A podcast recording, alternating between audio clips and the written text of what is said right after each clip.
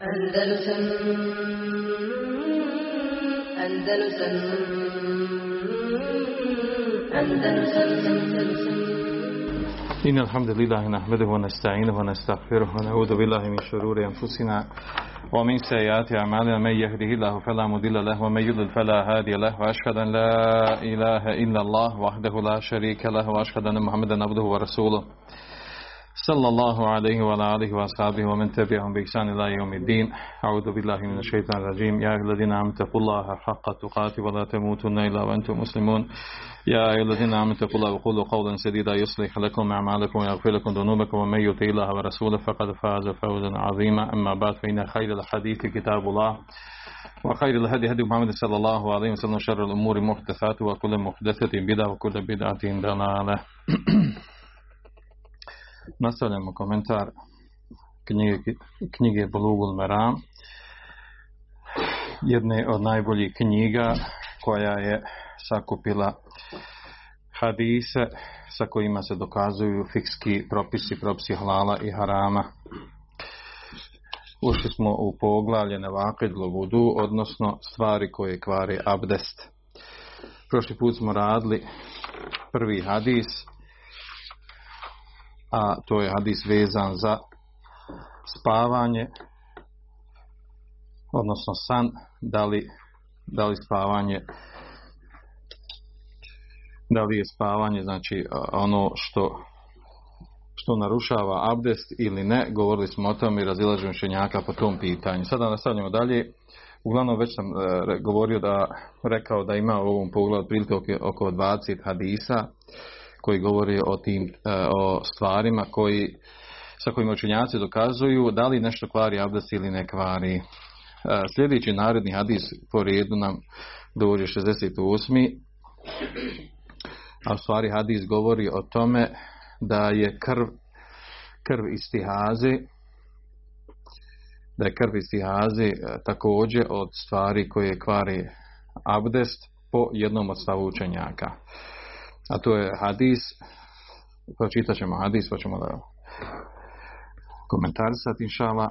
An Aisha radijallahu anha qalet, od Aisha radijallahu anha da je rekla, Ja'at Fatimetu bintu Ebi Hubejš ili Nebi sallallahu alaihi sallam. Kaže, došla je Fatima, čerka Ebu Hubejša, kod vjerovjesnika sallallahu alaihi sallam. Fa qalet i rekla, Ja Rasulallah, Wallahu poslaniče, znači, inni imra'atun ustahadu fela athur. Ja sam žena koja ima istihazu. Pojasnit ću vam poslije šta je istihaza, odnosno to je izlazak krvi na polni organ žene. Fela athur. I nisam čista. Efe eda'u sala. Hoću li ostaviti namaz? Znači, hoću prekinuti sa, sa klanjanjem. Ona je ovo pitala zbog toga što zna da se ne klanja kada izlazi krv hajza. Kale, pa je rekao poslanik sam, la inema velike irkun. Ne kaže, nego je to irk. Irk, odnosno adil, to jest vena. Vena a, na maternici ko ženi iz koje izlazi krv koja, iz koje može prirodno izlazi krv ili, ili zbog toga što to, što to prouzrokuje džin. Kao što je pojašeno hadisma. Olej se bi hajdin, nije to hajz. Fa idha akbelet hajdatuki, pa kaže kada nastupi tvoj hajz, fa da'i salah, onda ostavi namaz. O idha edberet, a kada prestane hajz, fagsili ankidem, operi svoju krv, znači misli se od krv, krv od hajza, thumme salli, zatim klanjaj. A, do ovde je hadis mutefakun ali, znači bilježi ga Buhara je muslim, u rivajetu da liši. A onda Ibn Hajar navodi dodatak, sa kojim se izdvojio Buharija, imam Buharija u svome sahihu. Kaže Walid Buhari, Walid Buhari, thumme te tawaddai ili kulli salatin. Zatim abdesti za svaki namaz. Vašare muslim ila ennehu hadefaha amda. A išaretio je muslim u svome sahihu, znači u rivajatu Buhari, ovaj dodatak. Zatim abdesti za svaki namaz. A kaže i šariti muslim u svome sahihu ennehu hadefeha da je ennehu hadefeha amda ne da, da je namjerno izbrisao, odnosno nije ubacio ovaj dodatak. Što namjer? Zato što smatra da nije vjerodostojno. I govorit ćemo o tom razilaženju muhadisa oko toga. Uglavnom, zbog ovog dodatka ovdje, kod imama Buharije, zatim abdez za svaki nas, zbog tog dodatka je naveden ovaj hadis kompletan ovdje u ovom poglavlju. Zašto? Zato što ovaj hadis u osnovu ne bi trebalo da se navede u ovom poglavlju, jer hadis govori istihaze. Istihaza je posebno poglavlje, doće nam istihaza, kada dođe hajz istihaza. Znači, propisi istihaze su e, na drugom mjestu, a ovdje je riječ ono što kvari abdest. Znači, ono što e, što ima veze sa poglavljem kvarenja abdesta, to je ovaj zadnji dio dodatak od imama Buharije. e, i sad nam je naravno ovaj, bitno da govorimo o to dodatku. Iz kog razloga? Zato što ovo je jedan od dodataka, odnosno jedna, jedna od stvari koje, koje imam Buharija zabilježio svom sahihu, misli se o dodataka, rivajeta, riječi i rečenica koji su kritikovane od drugih muhadisa, odnosno za koji su drugi muhadisi rekli da ima slabosti u njima. Pa znači imam Buhari je, je na stavu da je ovaj dodatak vjerodostojan i on ga stavio u svoj sahih. A taj dodatak u stvari dolazi u rivajetu od Ebu Muavi an Hišam od Hišama, a Hišam od svoga oca Urvata ibn Zubeira.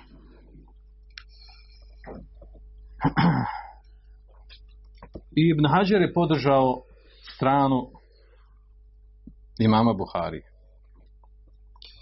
Dokazivao s nekim drugim rivajetima. Da je to vjerodosno što navaju imam Buhara. Međutim, skupina, pa, ako se sjećate, ovdje smo imali predavanje ders ove svesama. Pa smo u toku tog dersa jel, svesama, sam smo pričali ders o onim sahibu uzor. Sahibu, kad smo govorili hadisu, pardon, o temi sahibu uzor, govorili smo o hadisu jer, jer je on jako bitan za ovu temu Pa smo detaljnije govorili o ovom dodatku hadisa.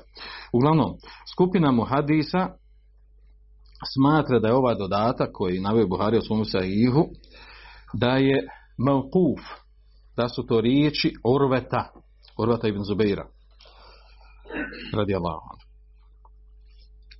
Zašto? Zato kaže što je došlo u hadisu riječi Hišama koji kaže وقال ebi tako je došlo u hadisu. Kale ebi rekao, znači Hišan kaže kale ebi uh, kaže moj otac thumme te vada li kuli salatin hata je džije dalik kaže zatim abdesti za svaki namaz dok ne dođe namasko vrijeme. I uh, kaže zato muslim u svom u svome sahihu kaže u fi hadithi hamad harf tarekna zikrehu znači harf misli rečenca koju kaže nismo ju spomenuli a to je ovo što spominje imam Buhari a to je ovaj dodatak. Znači imam muslim je jasno naglasio da nije namjerno stavio ovaj dodatak zbog toga što smatra da to nisu riječi poslanika sallallahu alejhi ve sellem nego da su riječi urveta. Također ovo kaže imam Nesai, Kaže kad verede hadel hadis eh, eh, kad reva hadel hadis gajru vahid an Hišam ibn Urve walem jezkur fihi wa tawaddai kaže ovaj hadis je eh, prenosi se od mnogo ravija od Hišam ibn Urveta niko znači nije spomenuo od njih od tavadai ovaj dodatak koji, koji je došao kod Buharije kaže gajru Hamad Ravija Hamad. Također Bejheqi to kaže. U fihi zijadeton el vudu li kuli salah wa lejsjad bi mahfuza. Kaže imam Bejheqi. Kaže imamo dodatak ovaj što naveo ima Buhari. Thumate vodali kuli sala, Zatim abdese svaki namaz. Kaže e, bi mahfuza. Znači nije to nije to vjerodostojno. Nije to vjerodostojno. Sve poslanika sallallahu ve sellem Uglavnom, znači, po ovom pitanju imamo razilaženje među muhadisima. Znači imam s jedne strane imam Buhari koji je podržao njegovu stranu, da je hadis vjerodostan, da je prihvatljiv, on dokazuje s nekim drugim rivajetima koji nisu došli u ovom rivajetu, u ovom, s ovim senedom lanca prenosilaca, da, da ima osnova taj dodatak, da, da se nije izdvojio Hišam od Urveta. Dok s druge strane, znači imamo skupinu, veliku skupinu e, muhaddisa, poput imama muslima, Nesaija, Behekija, Ibn Ređeba, koji kažu, i drugi koji kažu da je, e, da je ovaj dodatak mevkuf, odnosno da su riječi urveta, a ne poslanika sallallahu alaihi sallam. Kaže Ibn Ređev, posavave ene lafze vudu e, mudređe fi hadithi min qavli urve. Kaže ispravno da su riječi el vudu, gdje spominje abdest na kraju, mudređe ubačene, a, znači ušle su hadis, ravije kako su prenosile, tako su bacile, kaže, a to su, e, to su riječi od urveta. وكذلك je مالك Malik, kaže, također ima Malik, e, prenosi ovaj hadis, ali navodi da su to riječi urveta. Znači, navodi da su to riječi urveta, da, da Hišam kaže, an ebihi, znači od svoga oca urveta, kaže, lejsa le mustahadeti illa en taqtasi da gaslen vahida, nije uh, e, guslen vahida, kaže, mustahada, uh, e, ona žena koja ima istihazu, kaže, ona ni na nju osim da uzme jedan gusul, da se, kaže, thumme tete voda bade dalike li kod sala, zatim da avdesti nakon toga za svaki namaz. Znači, to su riječi urveta. E, zanimljivo, znači, da ovaj hadis također s druge strane. Znači, ovo govorimo sa strane toga e, da da, da je ispravnije, bliže Allah za najbolje, znači da ove riječi, da su one meukufe, znači da su riječi urveta, a ne da su riječi poslanika sallallahu alaihi sallam. Prvo što i samom Buharinom sahihu je došlo tako. I kod njega je došlo tako da Hišam kaže kale ebi, da je rekao moj otac. Dobro. E, također, znači imamo od imama e, Hafiza Hadisa, Hufada, e, njih preko 10. Znači između 13 i 20. Bidat Ašar koji prenose od Hišama. Svi prenose ovaj isti hadis od Hišama, a Hišam od svoga oca Urbeta. Niko od njih nije spomenuo ovaj dodatak što ga spominje Imam Buhari. A među njima se ima Malik, ima Baqija Sufjan ibn Vejne, Jaha ibn Sejid Qattan i ostali. Što ukazuje, znači da velika skupina ravija koji su, koji su ne, neobične ravije, nego imami hadisa, ne spominju taj dodatak, a u istom lancu, e, znači istom senedu lancu prenosilaca. Pa tako da je e, najbliže Allah zna najbolje znači da to, da to nisi riječ poslanika sallallahu alaihi wasallam. Međutim, sa tim riječima se dokazuje pitanje koje, dokazuje se pitanje da li je da li istihaza i krv koja izlazi zbog istihaze, da li, da li ona kvari abdest ili ne kvari abdest. ja, pošto se zabavio ocjene ovog dodatka hadisa, nisam pojasnio šta znači istihaza, u stvari to je, to je krv koja izlazi iz polnog organa žene e, mimo perioda kada ima hajz i razlikuje se od krvi hajza, krv, krv hajza obično bude e, tamna smeđa kao prljava dok je krv, e, krv istihazi crvena obična krv kao, kao, ona, kao ona krv koja izlazi iz sa bilo kojeg drugog dijela tijela. E, i razlika naravno druge, sa druge strane što krv hajza izlazi iz materice u poznatim vremenima u svakog mjeseca do dok krv istihaze ona izlazi iz vene u materici. Znači razlika znači e, odakle izlazi krv i razlog izlaska krvi o, što se tiče razloga, znači doći nam hadis kad budemo govorili o istihazi u kojima je spomenuto hadisi e, ovaj, u poglavlju o istihazi, spomenut ćete hadisi, znači razlozi nastanca, nastanka istihazi i tako dalje. Ovo samo da kažemo e, zbog toga da bi se, da bi se znalo, jel? E, a sahabi, kako je spomenuta Fatima bint Abi Hubeš, ona je bila uh, korejšika Esedije, poznata sahabika, po tome što je imala istihazu za vrijeme poslanika sallallahu alejhi ve sellem i ovaj hadis je vezan za nju i potom e, ovaj znači e, propis vezan za istihazu vezan su za e, za ovu ženu, za ovu sahabiku. Dobro, da se vratimo na, na, na, na, to, na to šta se dokazuje s ovim hadisom. Znači, smisao navođenja ovog kompletnog hadisa samo zbog ovog dodatka kojeg je naveo imam Buhari u svom sahihu, a to je E, da je, da je istihaze, odnosno krv koja izlazi zbog istihaze iz polnog organa žene, da on kvari abdest. Sa njim se to dokazuje. ako neko misli da je to, da je to logično, da je to u redu, ovo ne mora značiti. Znači, e, e, učenjaci dokazuju, dokazuju znači, da krv istihazi kvari abdest sa, sa ovim dodatkom. To je stav džumhura učenjaka. Znači uzimaju ovaj dodatak u Buhari, sumete voda ali kuli sala, zatim ode svaki namaz. Na tom džuhuru Leme izdvojila se druga skupina učenjaka sa, sa, od, po pitanju mezheba Malikije su na drugom stavu. Znači Malikije su na drugom stavu, a to je da smatraju da istihaza ne kvari abdest. Znači istihaza uopće ne kvari abdest. Nego a, nego ovo što je došlo u, pojašnjeno u hadisima, došlo nam poslije propisi ovaj, propisi vezan za istihazu, kako se treba žena ponašati, a, nego oni smatraju da ovo što je došlo vezano za, znači, e, da nema dokaza, znači kod Malikija nema dokaza da krv istihazi kvari abdest. Jer e, ima Malik smatra da ovaj dodatak nije, a, nisu vić poslanika i ne dokazuje sa njima da je krv da krv je ona koja uzrokuje krv istihaze kvari, kvari abdest. Dok je džumhur učenjaka ostali, znači Hanefije, Šafije i Hanabile su na stavu da, da istihaza kvari abdest.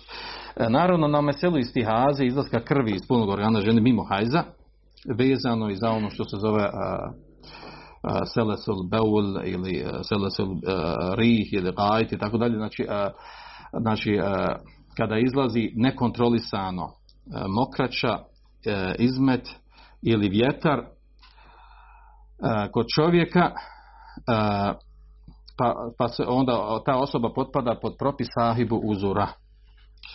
E, nema drugo dokaza za ove, za ove stvari koje sam spomenuo, osim, osim hadis koji su vezani za istihazu i na nju se vraćaju. E sad, e, šta se još dokazuje s ovim hadisom? Da, da osoba koja ima istihazu da je obavezna da abdesti za svaki namaz. Oslanjajući znači na ovaj dodatak koji prihvataju koji na ima Buharija, znači većina učenjaka na stavu, znači da žena koja ima istihazu da je obavezna da abdesti za svaki namaz. E, šta znači svaki namaz? Znači svaki namaz kada, e, e, kada nastupi namaz u vrijeme od e, pet vakata namaza, bez vakata, kada nastupi, E, tada žena treba znači da očisti svoj pulni organ, da stavi nešto na pulni organ što sprečava izlazak krvi, da abdesti i da klanja namaz. Kada završi namaz, namaz je u redu, a istihaza e, za krvi posli koji izađe kvari, pokvariju abdest. Na tome većina učenjaka.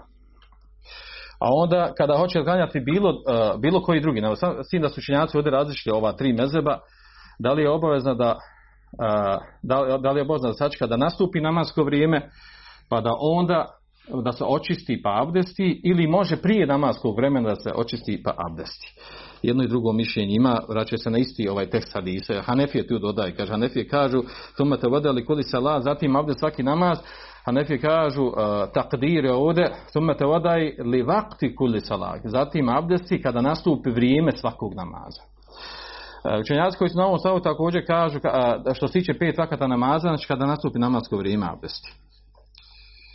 Uh, naravno, ako, ako neće klanjati odmah na početku namaskog vremena, ako će klanjati u, u toku sredine namaskog vremena, znači pred sami namaz uh, očisti se, abdesti i klanja. Uh, za druge namaze, recimo da klanja duha namaz, noćni namaz, za svaki namaz prije samog namaza treba da se očisti da abdesti oslanja se na ovaj hadis. Jer kažu, došlo u hadisu, sumete ode ili kudu sala, abdesti se svaki namaz. Znači, koji god namaz troši klanjati abdesti. Prije, prije namaza abdesti i rad tako. Malikije nisu na tom stavu. Malikije kažu, ne kvari, ne kvari abdest, nego po Malikijama, po tekstu hadisa, kaže, žena treba, e, treba da se, da se e, znači očisti, da abdesti i kada abdesti, uh, taj abdest joj traje, ne kvari se sa izlaskom krvi od istihaze, sve dok ne pokvari sa nečim drugim što kvari abdest. E, jer smatraju da krv istihaze ne kvari abdest. Nego može da klanja e, s tim abdestom, može da klanja znači koliko hoće namaza. A to ako uzima da ovaj dodatak od imama Bahari nije vjerodostojan, znači e, sam Malikija bi bio taj, sve Malikija bi bio ispravniji. Znači da žena u istihazi, a naravno sad, pazite, e, vezano za istihazu imamo analogno i ostali stvari, onaj koji ima sahib uzor zbog mokraće, zbog vjetra, zbog e, izmeta, e, koje je sahib uzor, znači ili radi po stavu džumhura, ili radi po stavu, po stavu malikija po pitanju toga a, da očisti da očisti mjesto i da abdesti pa onda klanja a doći nam to poslije kad budemo radili stihazu inšala. Ovdje samo navodimo ovom poglavlju da li istihaza kvari abdest ili ne kvari abdest. Ja naravno da sad tu postavljam pitanje je li krv istihaze je li ona čista ili nečista. Ima li dokaz da ona nečista? Imamo za hajz. Za hajz imamo da je nečista. A za krv istihaze da li je ona nečista ili nije nečista. I oko toga ima razilaženje. E, što se tiče dalje vezano za ovaj hadis mesele, mesela E, dokazuju s ovim znači, hadisom, e, s ovim hadisom dokazuju da je krv hajza nečista. Da je krv hajza nečista. E, a također, znači, skupina učenjaka džumhur na tome i da je krv istihazi nečista, dok drugi kažu da nije nečista. S tim da smo govorili za krv hajza, smo govorili po oglavlju i zaletu neđasat, otklanjanje nečistoća, pa smo spomenuli krv hajza. Dobro, to je što je vezano za ovaj hadis i smisao njegovog navođenja u ovom poglavlju. Sljedeći hadis koji govori o stvarima koji kvari abdest je hadis koji govori o propisu mezija. 69. hadis. An Ali ibn Abi Talib radi Allahu anhu kal od Ali radi Allahu se prenosi da je rekao kuntu ređulen medha'an Kaže, bio sam čovjek koji je imao mezi, odnosno mez dan znači sigatu mu balaga u arabskom jeziku, to znači koji, koji sam, kome je često izlazio mezi. Odmah ovdje da naglasimo, znači šta je mezi, e, da znamo o čemu govorim. Mezi znači e, sluzava tekućina koja izlazi kao posljedica pobuđivanja strasti kod, kod muškarca.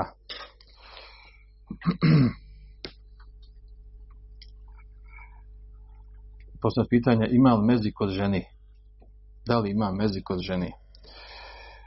Uh, e, kaže da nastavak hadisa, kaže bio sam, rođ, bio sam osoba, bio sam čovjek koji je, ima, koji je često imao mezi فأمرت المقداد بن أسود أن يسأل النبي صلى الله عليه وسلم فسأله pa sam tražio, naredio, tražio od Miqdad ibn Aswata radijallahu anhu da pita vjerovjesnika sallallahu alejhi ve sellem fasalahu o propisu toga naravno pa ga je pitao faqal pa je on odgovorio fihi vudu za mezi kaže treba uzeti abdest znači mezi obavezuje abdest odnosno kvari abdest hadis mutefakun alehi wa lafzu lil Buhariji. Kaže hadis mutefakun alehi, a tekst hadisa je od imama Buharije. U stvari, Ibn Hajar, i to je, to je taj hadis o kojem ćemo govoriti, u stvari e, imam, e, imam Ibn Hajar nije ovdje naveo tačno hadis kako, kako je došao.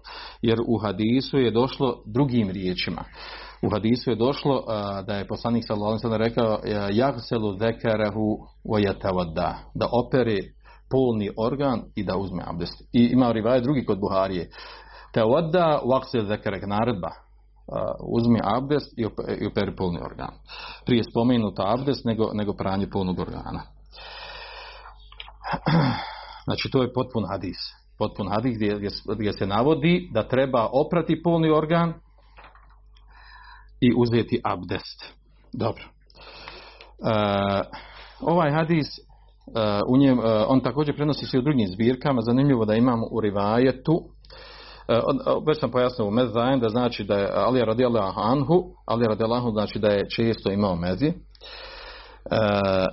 i pa je, pa je zbog toga, znači tu mu bilo ovaj, napravilo problem. Inače ovaj hadis ovaj, desio se kako je došao povod do ovog hadisa, da su trojica ashaba razgovarali, razgovarali o ovoj temi. I to je došlo pojašnjeno u drugim rivajetima kod Tirmizija Nesai Ahmeda, a to je stvari Amar ibn Jasir, Ali ibn Talib i Mihdad ibn, uh, Ali ibn Abi Talib i Mihdad ibn Esfed, nije trojica se razgovarali o mezi.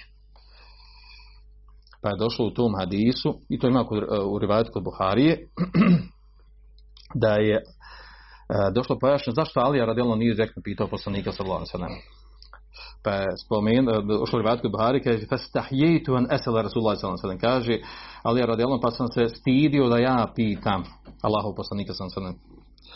A u drugom, te, u drugom rivajetu je došlo limekani ibnetihi minni, zbog, e, zbog mjesta njegove čirke kod mene. Koje čirke Fatime? Ali je radilo ženio Fatimu. U rivajetu kod muslima došlo min ežli Fatima, zbog Fatime. Stid je bilo da pita zbog Fatime. Znači, e, razlog zašto se Alija radijalno stidio da pita poslanik sam direktno je zbog toga što je ženio njegovu čirku. Pa da ga pita o stvarima koji su vezane za, za nešto intimno. U rivajetu kod Ebu Dauda Nisaija i Ahmeda došlo je da je Alija radijalno rekao kuntu ređula medan feđaltu aptesilu fi, e, fi šita hata uh, to, to, te tešekak zahri, pardon. Kaže, ja sam, bio sam, imao sam često mezi. Kaže, pa sam se kupao, kupao se zbog mezija. Zimi. Tako da su mi, kaže, tako da, da, da su mi leđa počela da pucaju. Od često kupanja. Na često ima mezi. Kaže, pa sam to spomenuo Allahom poslaniku sallallahu alaihi sallam. Ili došlo, kaže, od ravije, kaže, au zukire lehu. Ili je spomenuto Allahom poslaniku sallallahu odnosno pošlo drugi vate da nije direktno pitao. Alija nego Mikdad. Pa je rekao poslanik sallallahu la tefal, znači nemoj se kupa zbog, nemoj uzma gusu zbog mezija. I al-mazi mezi faksil zekereke, watavada. Kaže, kada vidiš mezi, operi svoj pulni organ, watavada abdesti, vudu akeli sala abdesti, abdest, koji se uzima zbog namaza. Kaže, fa ida fadahtel ma, faktesil. A kaže, kada ti izađe, kada znači kada izađe e, sperma. Kada ti izađe sperma, onda se kupa, onda gusul uzmaj. Znači, gusul se uzma zbog izlaska spermije, a ne zbog mezija. I to je pojašnjeno još detaljnije, znači u ovom rivajetu, koji je vjerodostojan, eh, o čemu se radi u ovom hadisu. Znači, već smo pojasnili, znači, šta je mezije. I ovo je bitno da se pojasni šta je mezije. Mnoga, mnoga braća, eh, ovaj, misli šta god izađe, šta god vidi na, vidi na, na unutrašnji vešu, da je to, da je to mezije i često govorim, eh, znači kaže, neka braća dođu pita, kaže, klanio sam namaz i kad sam klanio vidio sam mezi. Što na namaz, kako u namazu ti izaći mezi? Ispada da namazu se strastveno pobudio, nelogično. Onda mora pojašnjavati, aha, bio sam prije namaza, nešto ovo, ono i tako dalje. Uglavnom, znači, mezi, on izlazi, znači, to je, to je tekućina, sluzava, ljepljiva tekućina koja izađe kao posljedica pobuđivanja strasti. I razlika a, kod izlaska te tekućine a, i od sperme u tome što sperma izlazi jako i brzo. Za razliku od e, mezija koji, koji e, osoba obično ne osjeti da izađe.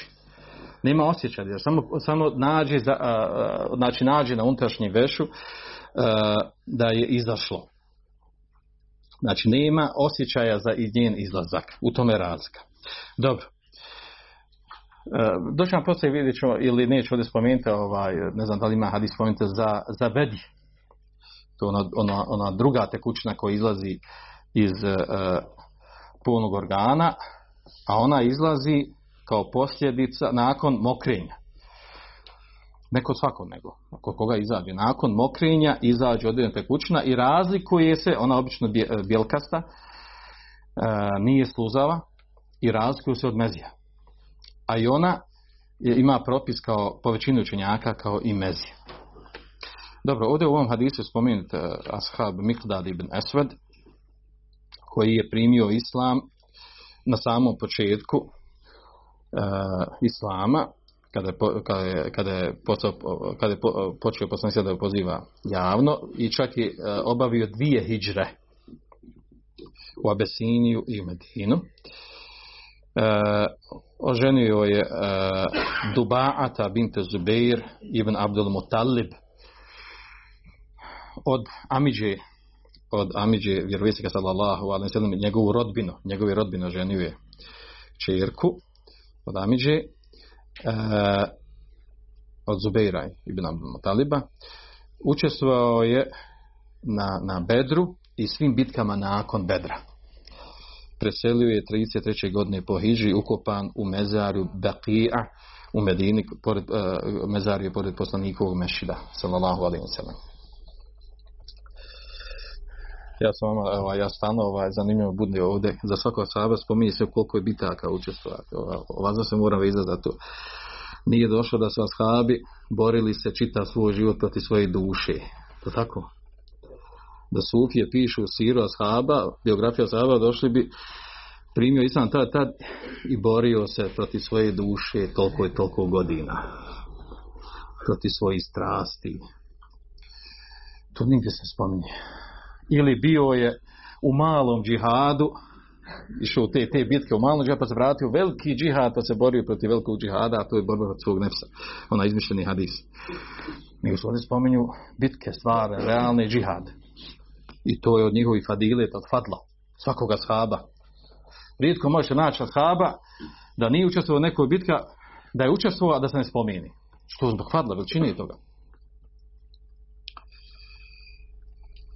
Međutim, nas došlo vrijeme da se kriju, jel tako, te stvari. Promijenila se vremena. Dobro. Ovaj hadis, u ovom hadisu, znači Ibn Hajar ovdje u tekstu ovog hadisa nije spomenuo pranje polnog organa. Koje je došlo dva sahiha. Zašto nije spomenuo? Vjerojatno zato što ovo poglavlje govori o onome što kvari abdest. A, a pranje polnog organa je vezana za e, izaletu neđasa, otklanjane nečistoći. Pa zbog toga, znači, nije bilo potrebe da spominje. E, međutim, mi ćemo spomenuti tu propis i toga, jer ima oko toga određen razilaženje po određenim detaljima. Uglavnom, hadis je dokaz. Sa ovim hadisom se dokazuje, između ostalo spomenut ćemo ono najbitniju meselu, a to je nečistoća mezija.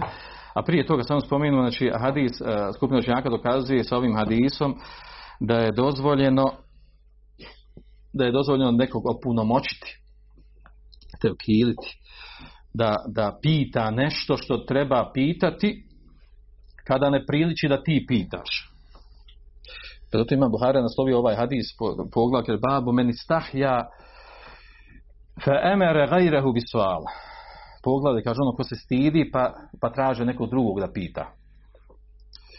A ovo, a ovo tekako ima smisla. Na, recimo neka pitanja koje su intimne prirode i sad osoba je bliska sa učenom osobom i nju ti sada pita da spominje te stvari, ako spominje te stvari, zato je vežan za njegov lični život i njegov suprugu. Pa on ustid ga, pa onda on nekog okolo tam kaže, gdje ti pita, stidi se. Znači, to ima smisla. To ima smisla i to je, i tako bi trebalo, jel, ovaj, na takav način da se stvari neke pita indirektno. Ružno je nekad uđu, neka, neka braća, sestre, neke stvari pitaju direktno vezano za intimni odnos, koda je to, tačno ono Allah se ne e, stidi istine i tako dalje, ali znači u hadisma nalazimo da a, u hadisma što je došlo znači i od poslanika sam i od Aisha i od drugih ashaba da su evo sad i ovaj hadis znači da ima stvari koje treba preneseno značenje reći.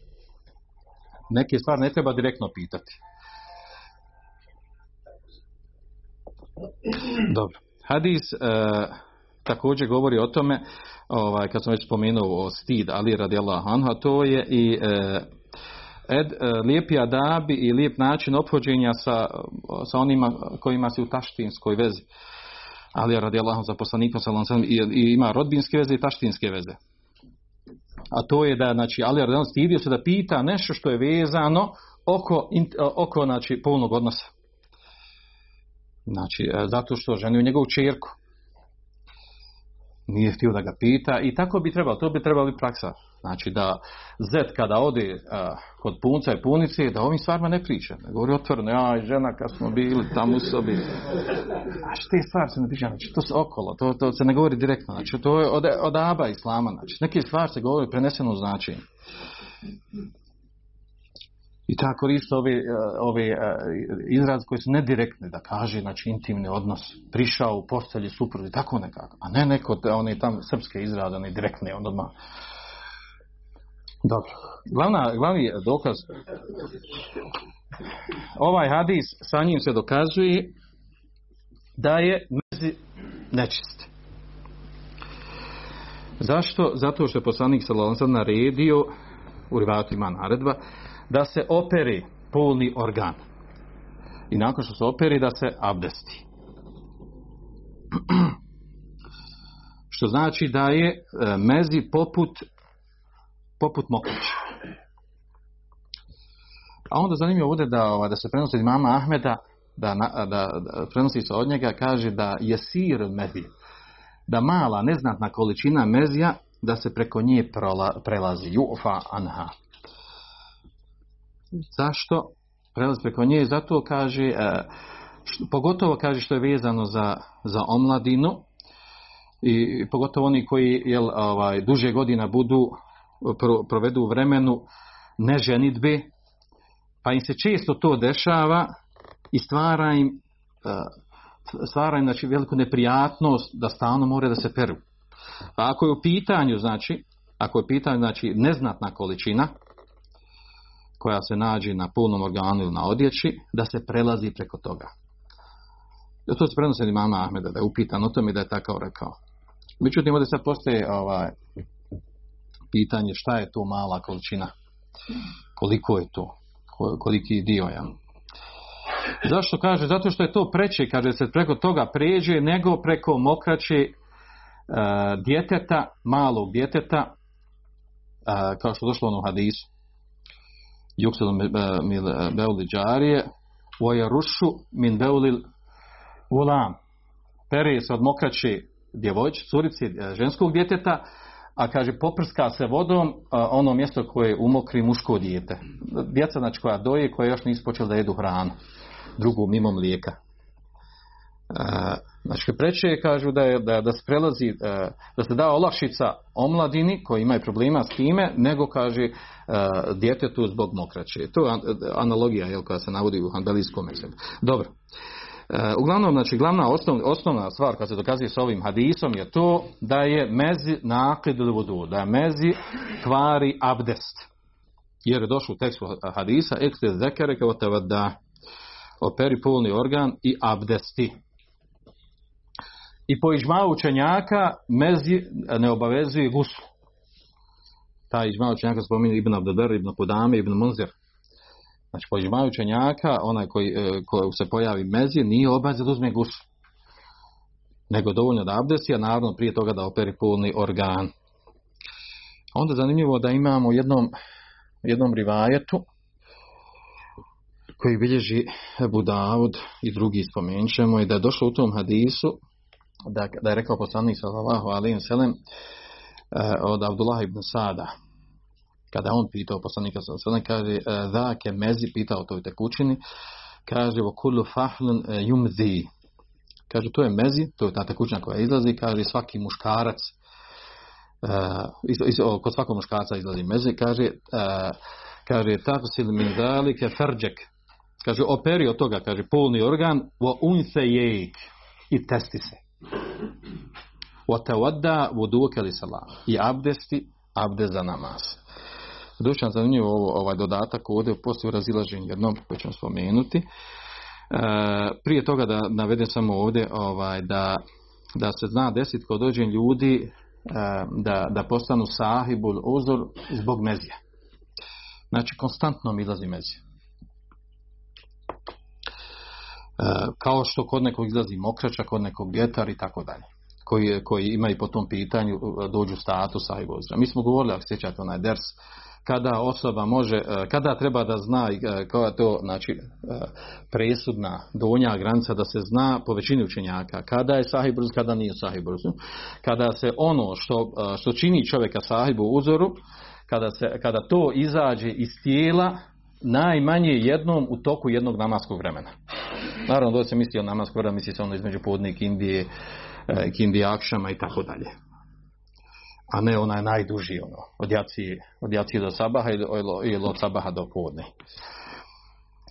Znači, u toku jednog namaskog vremena, ako se eh, pojavi uzrok da ti nekontrolisano izlazi ili mezje, ili mokrača, ili vjetar, ili izmet, najmanje jednom, ako više naravno, nema sumnje, znači najmanje jednom ako izađe, onda se tretira šahibuz. Nekontrolisano. Uslov da bude nekontrolisano i jednom u ovom periodu. Najmanji, znači najmanji period je ovo po većini učenjaka. To je mjerilo da znamo, da neko kaže, pa ne znam ja, kako ću ja znati da sam bi uzeo, nekad izađe, nekad izađe i tako dalje, mogu kontrolisati, ne mogu, ja to pratim, ja gledam ovako. Nas se des neko pokušava da to prati i nikad ne klanja u džematu. Što je? Zato što ne može to, ne može stići dok se opere, dok šta, uvijek zakasnije džemat. I onda kad se primijeti pitaš, e, pa kaže da ja imam problema i ti, ti. Pa kažeš, pa ti sahib uzka, eh, ne znam, ja nisam ja to, to meni sumnjivo ide na ono što mu je teže. Pa sebe oteža. Dobro. eh, znači, malo prije smo spomenuli, a, to da je znači a, da je, da je mezin a, nečist i da kvari abdest. Dobro.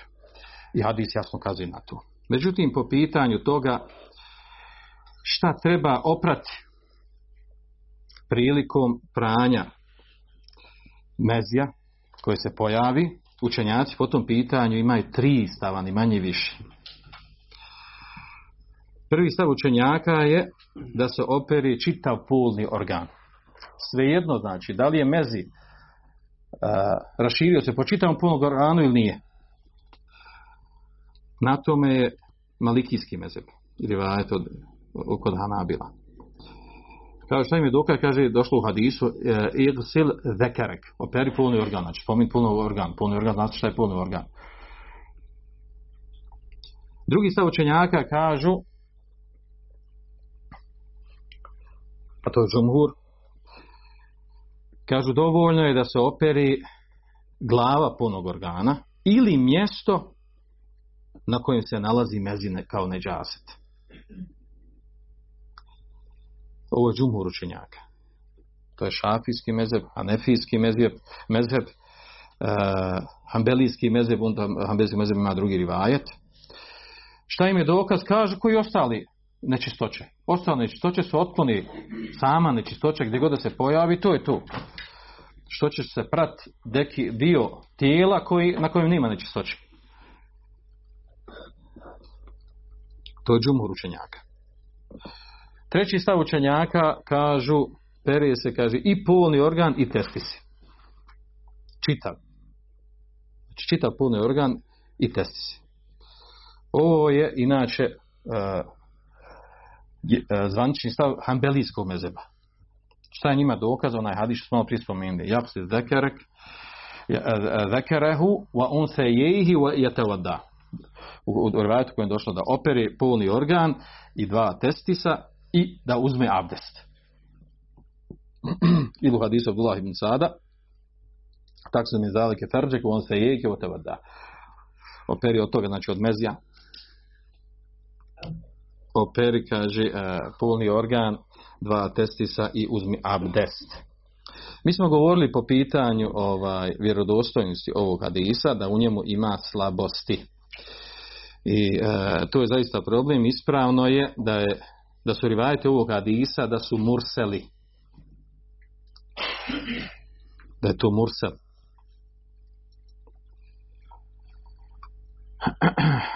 A vi znate što znači mursel? To je kada tabiin kaže da je rekao poslanik sallallahu alaihi wa sallam.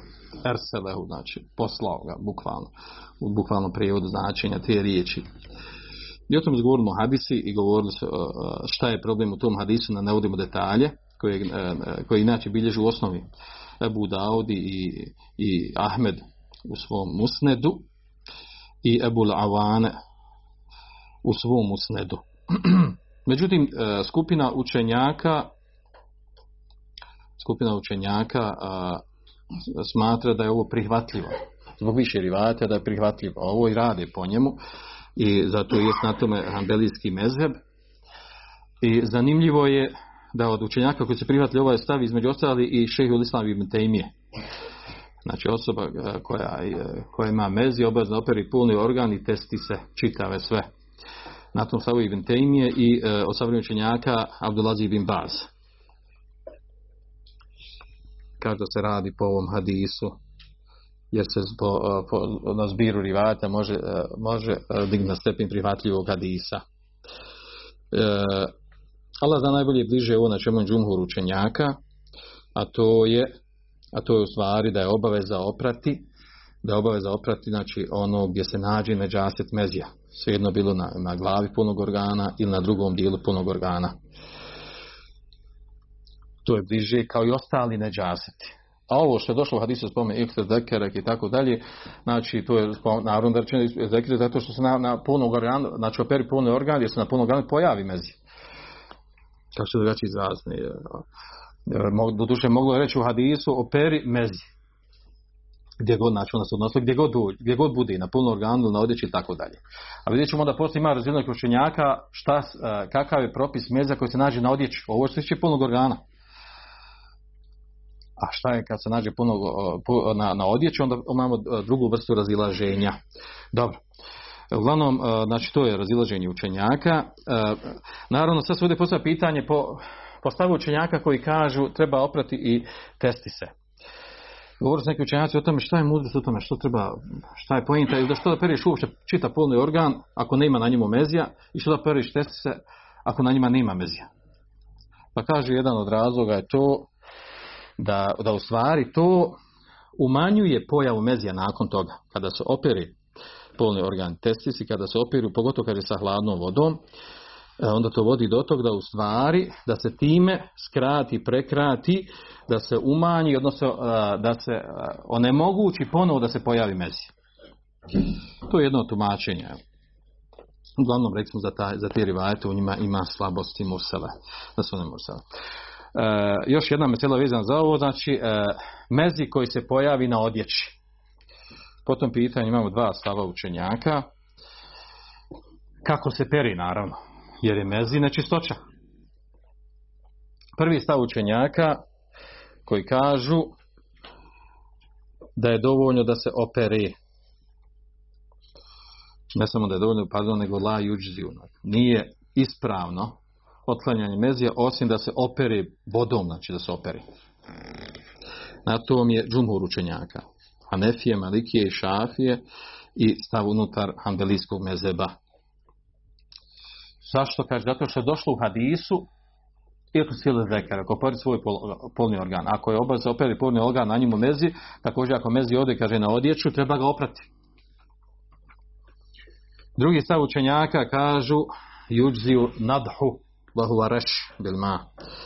Kaže, dovoljno je da se poprši sa vodom. To je rivajet od imama Ahmeda. Prenosi ga Tirmizi u svome džamiju, u svom sunenu. Da imam, da imam Ahmed bio na tom stavu. A u stvari, riječ je ovdje o hadisu koji bilježi Abu Daudi, Tirmizi i Ahmed. U tekstu kod tog hadisa je došlo sljedeće od Sehla ibn Huneifa, da je poslanik sallallahu alejhi ve sellem rekao njemu jekfike kada je on pitao za, za mezi koji, koji bude na odjeći unutrašnjoj kaže jekfike bi an ta'khuza kaffan min ma dovoljno ti da uzmeš u šaku vode kaže wa tandahu biha thawbak sa tom vodom popršiš svoju odjeću hajthu tera enahu asabehu ma gdje vidiš ondje gdje je gdje je došla znači gdje je došla tekućina mezija taj hadis Tirmizi kaže za njeg da je hadis Hasan sahih, da je vjerodostojan. Da je od rivajata Mohamed ibn Ishaka, a on je modelis, kaže wa kad sarraha bit tahdis fi rivajati Ahmed. Kaže fantafet šubhatu tadlis. Hadis je vjerodostojan. Hadis je vjerodostojan. I ovaj hadis ukazuje znači da je dovoljno poprskati vodom mjesto mjesto mjeza koje se, e, gdje, znači mezi koji se raširio na odjeću. Ovaj stav između ostali izabrali su i še Islam ibn Temije i Ibnul Qayyim. Kažu, dokaz to je kaže da je e, gasl, pranje, došlo vezano samo za polni organ, a nije došlo, kaže, vezano za, za odjeću. A za odjeću je došlo, znači u hadisu spomenuto se poprši. Tako da Allah za najbolje, znači, uh, znači taj stav ima, ima osnova, ima osnovu sunetu. Neko ako bi htio da bude, ko bi htio da bude sigurniji, bolje da operi, ali dovoljno da se poprši. Dobro. S tim su završili mesele vezane za, za mezi.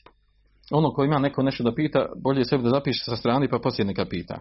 Ima još jedan hadis, on je kraći, nema, nema nešto puno oko njega. Ili dva, pardon, dva hadisa. E, hadis koji govori hadis koji govori o, o tome da li e, dodir žene ili e, ljubljenje žene kvari abdest.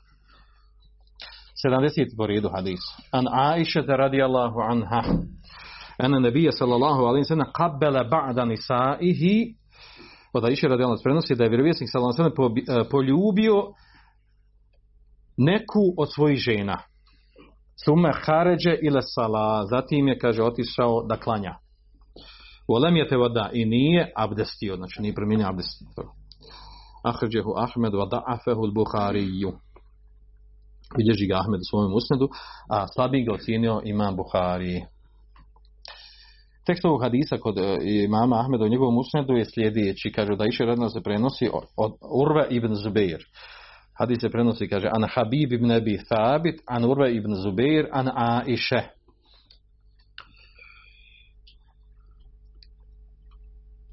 A na kraju tog hadisa, znači tekst tog hadisa što ga gospodin gore, na kraju tog hadisa je došlo kale Urve, da je Urve rekao Aiši, Kultu leha men hije ila enti. Kaže, ko je bio druga žena osim, ne, osim ti da spila.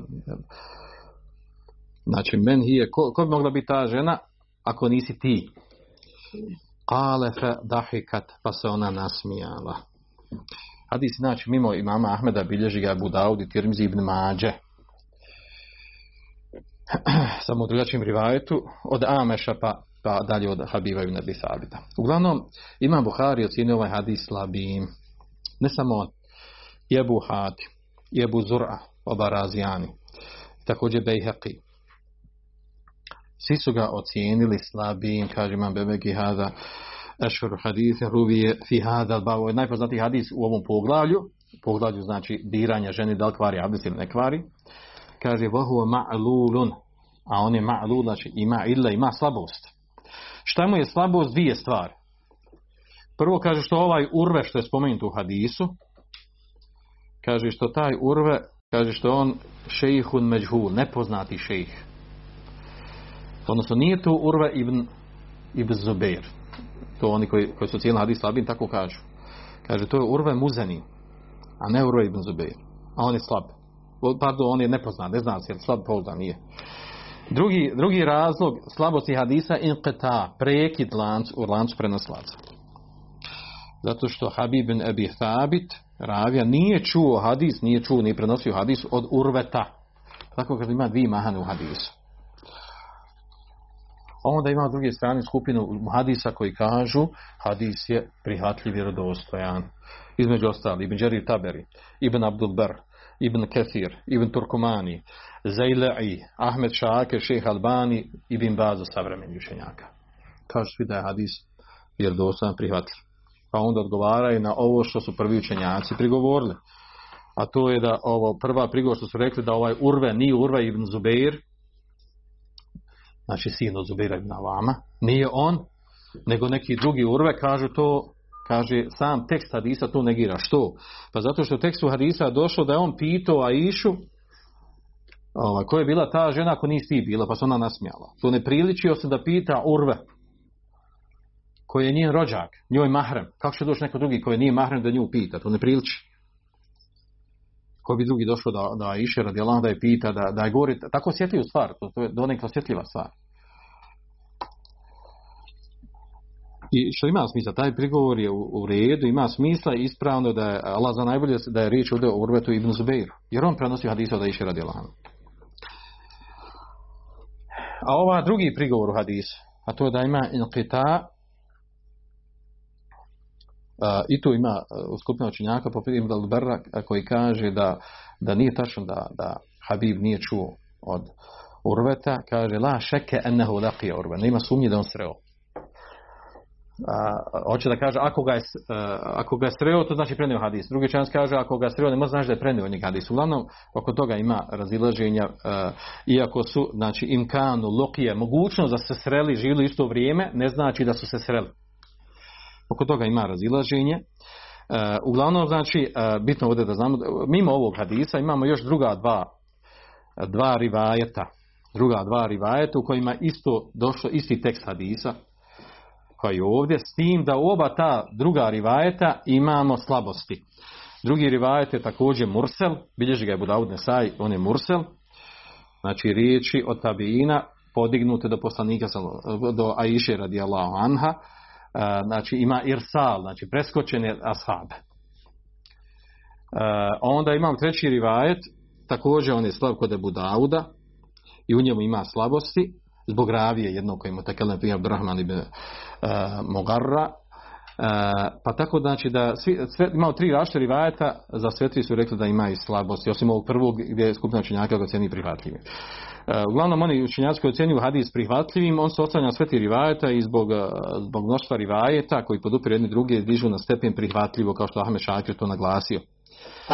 Uh, uglavnom sa ovim hadisom, znači spomenuti, bitno ovdje znamo, znači imamo uh, prvi učenjake Buharije, Buhatime, Buzor i Behefija koji ocenjuju uh, slabim ovaj hadis, imamo skupinu drugih učenjaka, među njima imamo i prvi učenjake Mđerija Taberija, Taberija, uh, koji ocjenjuju ovaj hadis i mnogi drugi učenjaci koji ocjenjuju prihvatljivim i razlijede se oko, tu, oko tumačenja, analize, seneda, lanca prenoslaca hadisa. Uglavnom, ovaj hadis, sa njim se dokazuje, sa njim se dokazuje da znači, e, muškarac ako poljubi ženu, odnosno dodirne ženu, muško ako dodirne ženu, da to ne kvari abdest.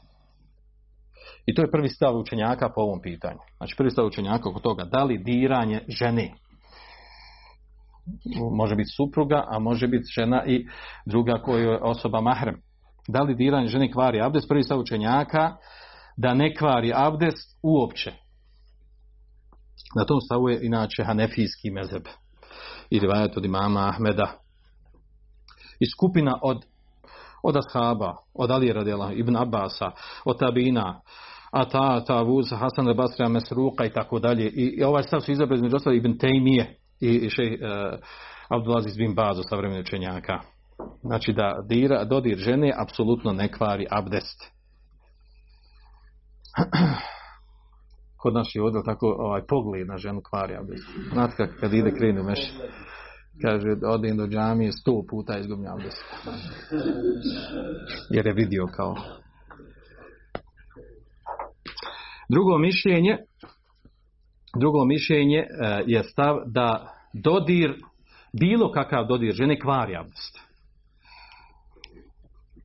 Svejedno bilo sa strašćim bez strasti. Na tom stavu je inače šafijski mezeb. Šafijski mezeb poznat po tome. I rivajet od imama Ahmeda. Šta je njima dokaz? Ovi koji kažu da ne kvari, njima je dokaz ovaj hadis.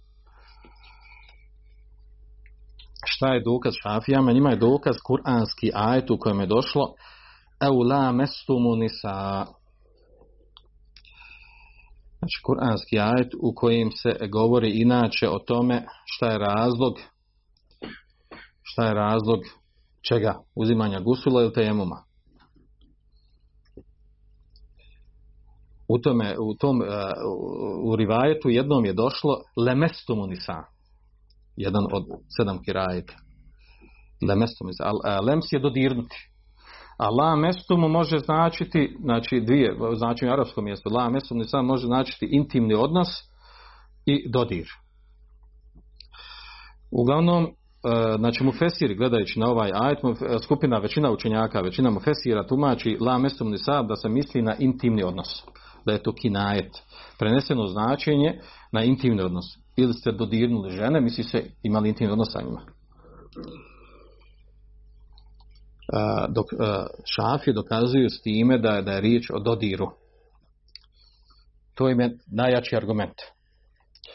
Treći stav učenjaka po ovom pitanju, znači rekli smo prvi da nikako ne kvari dodir žene, drugi da bilo kakav dodir žene kvari, odnosno sa čemu su šafije, prv, na prvom su hanefije.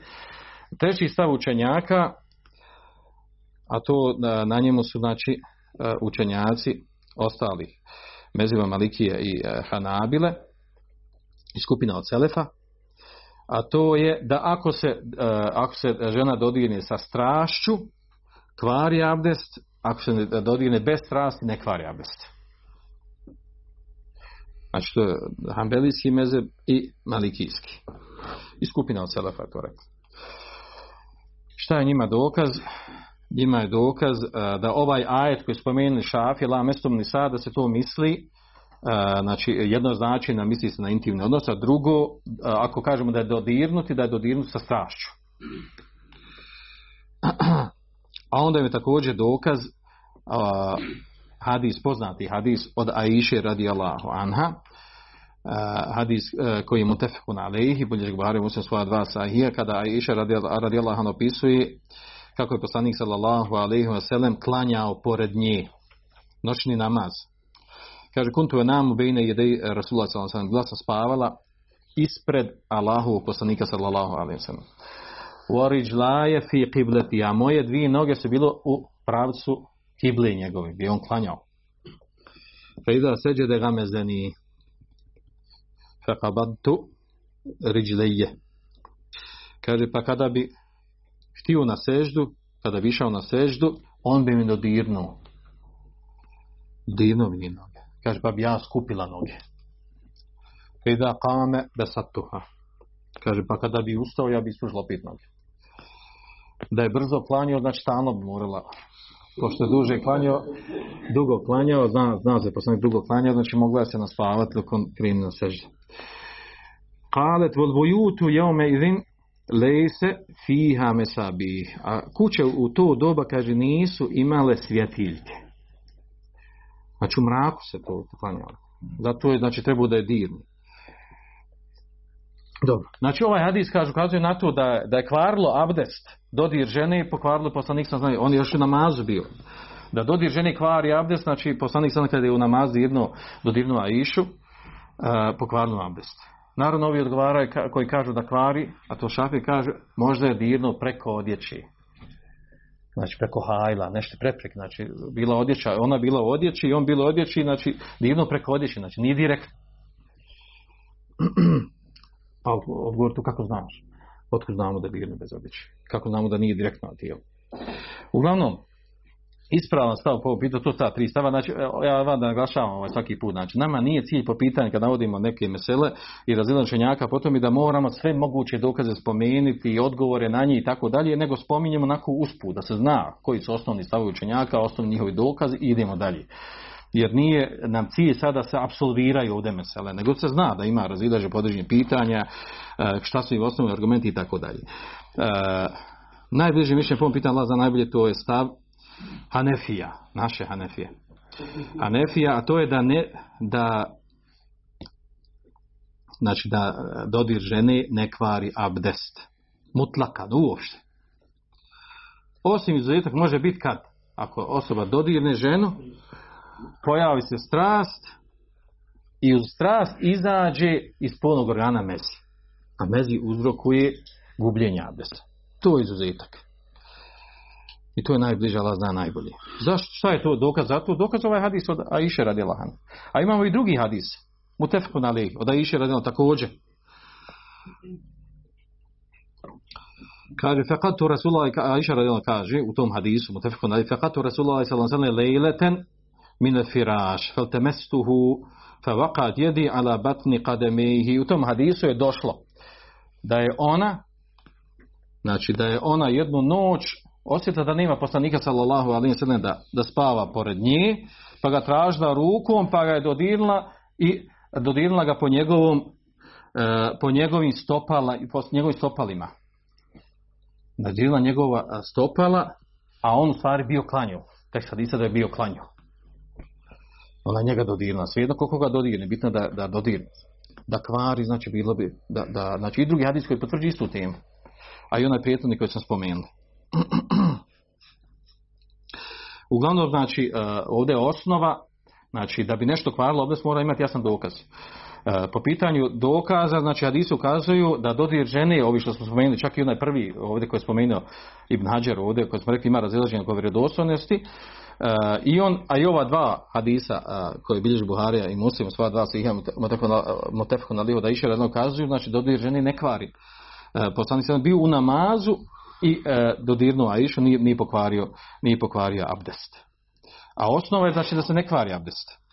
Znači trebali imati dokaz za kvari. A druga stvar, ova što također ide u prilog ovom stavu je to da je to toliko česta pojava da muž dodirne ženu u toku hodanja, kretanja po kući, dodavanja, rada, posla, Ako bi to kvarilo abdest, znači čovjek kad uzme abdest, to ono, bježi od mene, jel?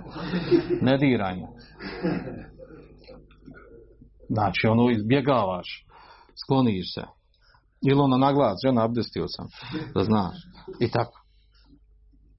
Znači, to je česta pojava i, a, a što je, a, a, s obzirom da je česta pojava, e, govorimo o tome, znači, to se dešavalo za vrijeme poslanika, sallallahu alejhi ve sellem i nije prenesen ni jedan hadis vjerodostojan da dodir ženi kvari, da kvari abdest. Znači, a, a ta pojava se često dešavala. Znači, da je to kvarilo abdest, znači, došlo bi nekom hadismu, bilo bi to pojašnjeno. A ovo što se tiče ajeta, ako neko buni ajeta, pa došlo u ajetu, la mesto sa dodirnuli ste žene, Uh, taj ajet, znači, e, dovoljno je to da je e, Habrul Umme ili Turđumalno Kur'an ibn Abbas radijallahu, radijallahu anhuma, da je on pojasnio taj uh, ajet da je o njemu riječ u stvari o džimau, odnosno o polnom odnosu. Ili kako on kaže, kako, i to, a to bilješ Buhari u svom sahihu, od Ibn Abbas, da on protumačio tako te riječi, la mestum nisa, da je to stvari duhul, mesis, e, kaže e, limasu huvel džima, znači nabio te izraze, da sve te izraze stvari znači na ruskom jeziku intimni odnos, samo je preneseno značenje rečeno. A dovoljno je to, je što je to od njega pre, preneseno uh, koji ukazuju na to, naravno i drugi dosta argumenta ovdje navodim, ovaj, koji ukazuju na to da je riječ u ajetu, da je riječ odnosno o, o, ovaj, o intimnom odnosu. A što se tiče, ako neko sad rekao doko, pa dobro, a zašto onda ne kvari abdest ako osoba sa strašu dodirni ženu? E, dodirni se sa, e, sa, sa strašu ženu, to je, kako kaže mnogi učenjaci, mezannetu e, nakte vodu. To je moguće, mogućnost je da se izgubi takav abdest. Ali ono što, što je mogućnost da se izgubi abdest, to, to nije samo gubljenje abdesta. Kao što smo govorili i za, za spavanje. Spavanje je mogućnost da izgubiš abdest. A samo spavanje po sebi ne znači osoba da izgubila abdest. Da nemamo hadisa u kojem je došlo da spavanje kvari abdest, a to je u stvari onaj san u kojem osoba izgubi svijest, totalno utone san, znači ne mogu reći da kvari abdest. Jer drugi hadisi ukazuju u stvari, kao što smo govorili prošli onaj put, e, da su ashabi znači da znali drijemati, da su e, znali mrdati glavom, tresti glavom od sna od drimeža, čak neki e, hrčati i ležati na strani i poslije toga ostani klanjaju govorili smo o tim hadisma. Uglavnom, ovo zanimljivo bude da je šefi Islam Temije kaže da ovaj stav, na čemu su šafije inače, da, da abdest kvari uh, e, dodir ženi uh, bez strasti, ako se dodirne bez strasti, kaže da je to kaul šad, da je to anomalan stav. Što anomalan stav? Znači kao da je, da je e, stav sporan kaže lej se lehu asl fil kitabu wala fi sunnet nema osnova ni, ni u kitabu ni sunnetu. Ni u Kur'anu sunnet taj stav nema kaže wala wala fi athari an ahad min salaf ume. niti ikog od selefog umeta da je bio na tom stavu. Kaže wala huwa muwafiq li usul šerija niti se on slaže sa, sa temeljima osnova šerijata a, a, kaže ako osoba dirne bez, a, bez strasti dirne ženu da kvari abdest. I zaista je to ovaj, bliži stav ispravniji. I a, s time smo završili komentar ovog hadisa i samo ćemo još završiti ovim hadisom, ne oko njega komentara. Sljedeći to je hadis 71. a to je hadis a, sumnja u gubljenje abdesta. A to je hadis od Ebu Hureyri radijallahu anhu, a ne bi Hureyri radijallahu anhu, kala, kala Rasulullah sallallahu sallam, od Ebu Hureyre se prenosi da Allah poslanik sallallahu rekao i da veđe da ehadukum fi batnihi shay kada neko od vas da osjeti u svome stomaku nešto fe eškeda alihi pa mu bude nejasno sumnjivo da li je izgubio abdest ili nije izgubio abdest. A ovdje se misli da veđe da je ehadukum fi batnihi kada, na, kada osjeti u svom stomaku nešto misli osjeti može da osjeti uh, odnosno sumnja da li je uh, pustio vjetar sumnja uh, ili čuje uh, da mu, da mu crijeva krče ili čuje nešto u stomaku, nekakav zvuk, pa mu se pojavi feškala i pa pojavi sumnja, je li izgubio abdest, nije izgubio abdest puštanje vjetra, kaže e, haređe minhu šein emla, pojašnjenja tu kaže, da li je nešto izašlo iz njega ili ne, fela jahruđene mešid, neka nikako ne izlazi iz mešida. Hata jesma sautaneva jeđide riha. Sve dok ne čuje glas, glas puštanja vjetra, a u jeđe rijem ili osjeti miris miris e, nakon što se pusti vjetar. Ahređehu muslim. Hadis bilježi muslim u svome sahihu. E, sličan hadis imamo od Allah ibn Zeda koji je mu tefeku na lehi samo drugačiji tekst. Znači ovo je tekst koji je naveden u, e, ovdje u Bulugul Meram a imamo drugi hadis od Abdullah ibn Zeda a to je da je da je on se požalio vjerovijesku sallallahu alaihi wa sallam da, mu je, da neki čovjek došao da u stvari e, kaže e, ne zna ima sumnju namazu da li je izgubio abdest nije izgubio abdest pa vam poslanik sallallahu presjekao tu sumnju rekao la jen sarif za tu osobu. La jen sarif hata esma sautan evo jeđi deriha neka ne napušta namaz sve dok ne čuje glas ili osjeti miris hadis mu tefkun ali, ovaj, ovdje što smo spomenuli, bilježi ga muslim svojom sejom. Uglavnom, ovaj hadis je dokaz za sljedeći, i time ćemo završiti, ovaj hadis sa njim se dokazuje da osoba koja ima abdest, zna da ima abdest, pa onda se pojavi kod nje sumnja da li je izgubila abdest.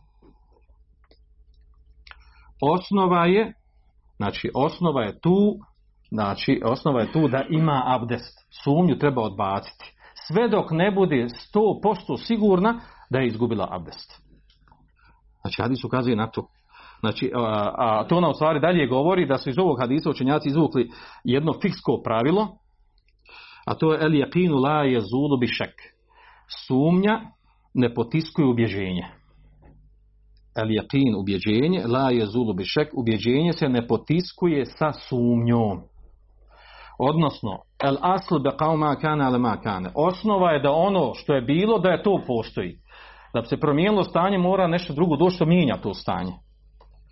I zato kaže imam Karafi, kaže hadi qaide tu muđme aliha. Kaže, ovo je pravilo. Znači, ovo je pravilo, e, to da, e, da, su, e, da sumnja ne potiskuju objeđenje. Kaže, to je pravilo oko kojeg nema razilaženja. Kaže, sve ono što se sumnja, kaže, ono se tretira kao da ga nema tretira se širijetski kao da ga nema. A onda se prenosi od imama Ahmeda da je upitano čovjeku koji ima sumnju svoj abdest. Vam pa imam Ahmed pojasnio. Kaže, ida te vadaje, vahu ala vuduihi, kaže, osoba koja kada uzme abdest, ona se tretira da ima abdest hata je stejkin el hades, sve dok ne bude sigurna da je izgubila abdest. Je to greška kod nas, kod mnogi ljudi, ono, ovaj, uzme abdest i ode sad negdje, e, dođe u situaciju da treba klanjati, I on kaže, ne znam, nema, daj, kaže, ovaj, ne znam, ja, abdest, nema, hajde, za svaki slučaj ću abdest. Znači, ako imaš abdest, znaš da ti zadnji bilo da ti uzeo abdest, na tome izgrađuješ. Jer ako ti postane praksa da uvijek, e, čim se pojavi sumnja da ti leti za svaki slučaj, znači onda upadaš u vesvese. Kaže ima Mahmet u nastavku, kaže vojda ahdese, znači nastav vrlo bitan, kaže vojda ahdese fi voduji, a kaže kada izgubi abdest, znači kada je sigurno da nema abdesta. Fehuva muhdith hata je stehine nehotevada. Kada znači, izgubi abdest, kaže osoba se da nema abdesta, sve dok ne bude sigurno da je uzela abdest. To ono kada, kada, se, eh, kada se mi sjećamo, recimo, ovaj, hoćemo klanjati namaz, kaže čekaj, da li imam, imam abdest? Pa zadnje što se sjećaš, da si izgubio abdest. Da si, recimo, išao obavio malu nuždu.